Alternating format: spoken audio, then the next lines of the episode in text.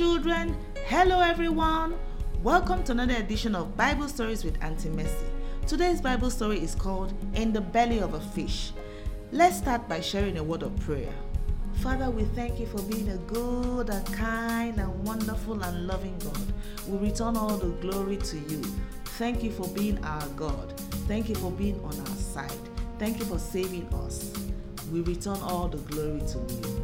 We say we love you this morning from a grateful heart. In Jesus' mighty name we have prayed. Amen. Children, are you excited to hear today's story? I am excited too. A very long time ago, there was a prophet whose name was Jonah. One day, while praying, God spoke to Jonah about the wicked practices in a great city called Nineveh.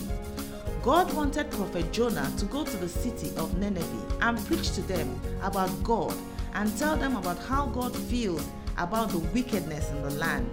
He was to tell them that God was aware of all the wicked acts and was prepared to bring judgment upon the great city and her people unless they repented. Jonah had come out of his prayer room that day and began to reflect on what God had said to him. Jonah was angry. He knew that God was not really prepared to destroy the city of Nineveh. He was more interested in their repentance. He knew God to be a good and merciful God.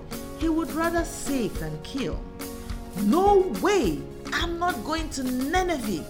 Jonah was muttering to himself. I'm not going to Nineveh. He kept saying, stomping his feet in anger. Those people are so evil. They deserve whatever judgment God is bringing upon them. Imagine, just the other day, he got a report of how some young men in the city were terrorizing strangers who were coming into the city to trade. They would wait after they had finished their businesses, and while leaving the city, the young men would lay ambush for them by the city gate, beat them up and take all their money. It was one evil report after the other.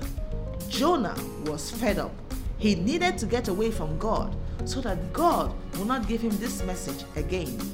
Jonah was angry on God's behalf. Let God send someone else, he said to himself.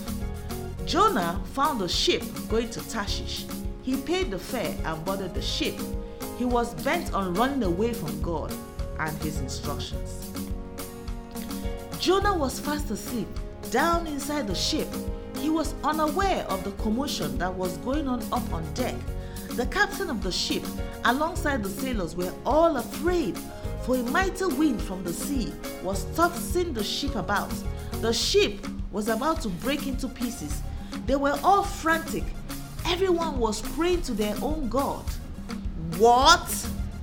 Asleep? Yelled the captain as he shook Jonah hard, causing Jonah to jump up in fright. Can't you see what is going on? Pray to your God. Perhaps it is your prayer that might save the day. Jonah tried to help, but it was no use. The more the captain and his sailors threw things overboard and tried to drain the water that was coming into the ship, the more the storm raged against them. Jonah felt a tug in his heart. His conscience was accusing him.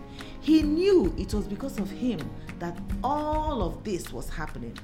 He confessed to the captain and the sailors what he had done. Everyone on board was afraid when they heard Jonah's confession. They had heard stories of the God of the Hebrews and how powerful he was. He wasn't someone to be messed about with. The men decided to throw Jonah overboard after he suggested to them to do so, to save the men and the ship. Despite their resistance to do this, the sea became calm after Jonah was thrown overboard. Having seen a demonstration of God's awesome power, the men made a sacrifice to God and made vows to him, perhaps to serve the true God. While Jonah was drowning and going down into the depth of the sea, God commanded a whale to swallow him. Do not eat him, God commanded the whale. Just keep him there until I instruct you otherwise. Jonah could hardly breathe, nor see anything inside the belly of the whale. It was dark, cold and smelly. He could hear the ocean bottom as the whale went further down into the sea. It was an eerie sound, The dead weeds and carcasses of things the fish had eaten were floating all around Jonah.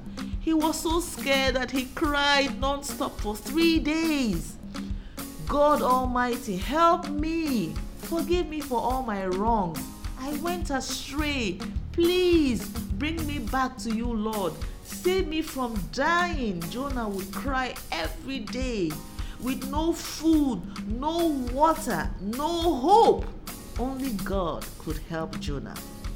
Finally, on the third day, God commanded the fish to vomit Jonah. The whale began to come up to the surface until it was able to vomit Jonah on dry land. Jonah cried the more when he saw the salvation of God upon his life. He was so glad to be out of the belly of the whale. It was the most terrifying experience. Jonah did not waste any time further when God asked him again to go to the city of Nineveh to preach to them the message of repentance from evil works. They repented of their evil, and God repented of his decision to destroy the city with all its people and the animals. Jonah was back to being angry again. I knew it, Lord. I knew it. You are so kind and merciful. You forgive so easily. I knew you would not destroy Nineveh. I knew it. Jonah kept sulking to himself. Jonah had forgotten his experience in the belly of the whale, right?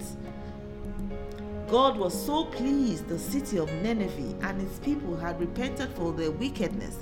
God was able to teach Jonah about compassion and forgiveness to those whom he thought did not deserve it.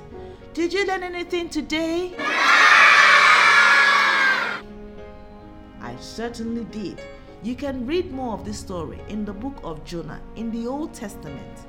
Finally, do you know how special you are to God? Do you know that he loves you very much?